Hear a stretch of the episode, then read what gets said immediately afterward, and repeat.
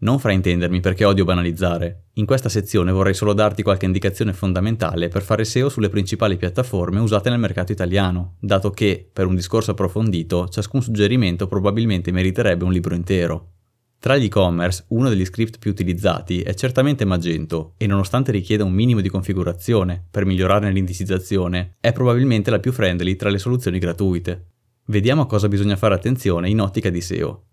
Contenuti duplicati.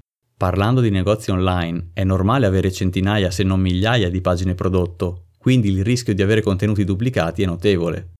Per questo motivo è buona norma attivare l'opzione Canonical Link Meta Tags per categorie e prodotti, in modo da assegnare un'unica versione ufficiale della pagina. Così si evita di generare contenuti duplicati e conseguenti potenziali penalizzazioni a causa dei filtri di ordinamento, delle paginazioni o delle varianti irrilevanti.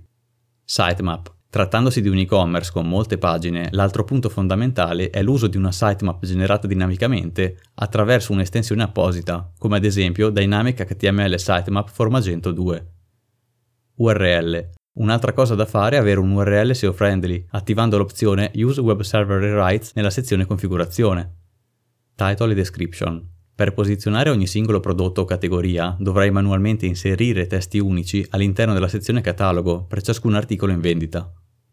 Lo stesso vale per le immagini, ai cui file dovresti assegnare un nome rilevante, ad esempio occhiali-da-sole-marca.jpg, invece di img-7364.jpg. Dal pannello dovresti assegnare anche un tag alt, alternative text, di rilievo, come occhiali da sole KG di marca.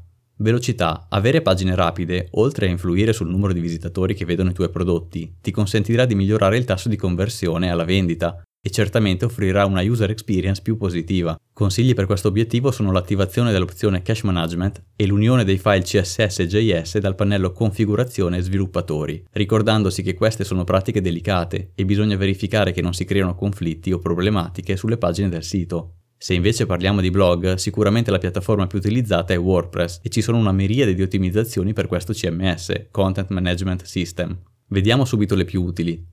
URL. La struttura dei permalinks va solitamente modificata da .com slash punto di domanda più uguale 313 a .com slash titolo trattino articolo inserendo slash percento postname percento slash in impostazioni permalinks.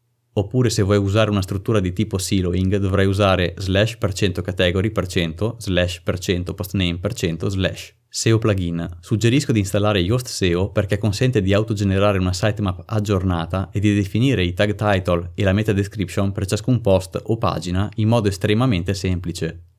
Cache. Uso da anni Comet Cache, ex Zencache, perché è un plugin relativamente leggero, ma efficace per servire all'utente una versione precedentemente salvata del contenuto, senza ogni volta dover fare queries al database e creare al volo la stessa pagina. Indice dei contenuti. Usando il TOC, Table of Contents, all'inizio di un articolo, si offre all'utente una rapida anteprima dei contenuti. Inoltre Google potrebbe inserire già nei risultati di ricerca dei link diretti alle sezioni interne della pagina, aumentando la visibilità della propria pagina rispetto a quella dei concorrenti nella SERP. Si può ottenere questo risultato con un plugin gratuito come Table of Contents Plus. Rich Snippets se proponi recensioni di prodotti, pubblichi delle ricette o hai contenuti rappresentabili con i microdata di schema.org, allora dovresti usare un plugin come WP Product Review per poter ottenere dei rich snippet nei risultati di Google, aumentando la visibilità della tua pagina rispetto a quella dei competitors. Date di pubblicazione. Se il tuo sito trae vantaggi dal legame temporale, ad esempio news di finanza, allora è ottimale mostrare la data nello snippet. Al contrario, se proponi contenuti evergreen che non aggiornerai mai più, potrebbe essere controproducente, dato che le persone non amano leggere contenuti vecchi, come ad esempio quelli pubblicati 5 anni fa. Per mostrare o nascondere la data, puoi usare l'opzione Date Snippet Preview nella scheda Content Types di Yoast SEO. Plugin pesanti. Evita di avere 20 o 30 plugin attivati perché appesantiscono il sito senza fornire altri vantaggi e probabilmente non ti servono nemmeno. Per scoprire quali sono puoi usare il plugin Query Monitor che ti mostra i tempi di esecuzione delle queries a database per farti identificare i colli di bottiglia. Un altro consiglio utile è quello di evitare di far caricare tutti i plugin in tutte le pagine.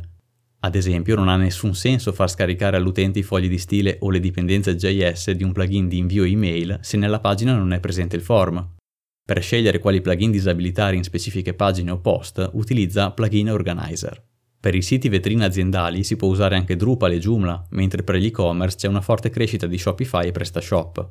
Non dimentichiamoci poi le soluzioni estremamente performanti in termini di velocità di caricamento che si basano su Node.js come Ghost e Keystone.js.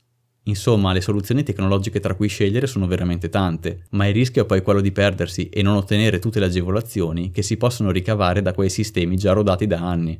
I concetti riportati finora valgono per tutte le piattaforme, anche quelle che si sono sviluppate più recentemente. Secondo la mia esperienza, però, io rimarrei su quelle che hanno teste e anni di sviluppo alle spalle, oltre a una forte community di supporto, miriadi di plugin o estensioni per integrare quelle funzionalità che altrimenti andrebbero costosamente sviluppate da zero. Nel mio caso ho usato moltissimo WordPress sin dalla versione 2.0 del 2006 Attualmente abbiamo superato la 5, con notevoli cambiamenti soprattutto in termini di disponibilità di funzionalità e plugin gratuiti, che praticamente permettono di ottenere qualsiasi cosa. Quando ricevo richieste per intervenire su WordPress, nel 90% dei casi riesco a trovare un plugin che offra la soluzione già pronta e soprattutto gratuita. Magari andrà adattata, ma certamente evita di dover spendere centinaia o migliaia di euro in sviluppo personalizzato tramite un programmatore esterno. Credo che queste piccole cose facciano davvero la differenza tra un interesse sincero nell'aiutare il cliente, piuttosto della pratica del venditore compulsivo, che punta solo a fatturare senza considerare le reali necessità di chi ci chiede aiuto.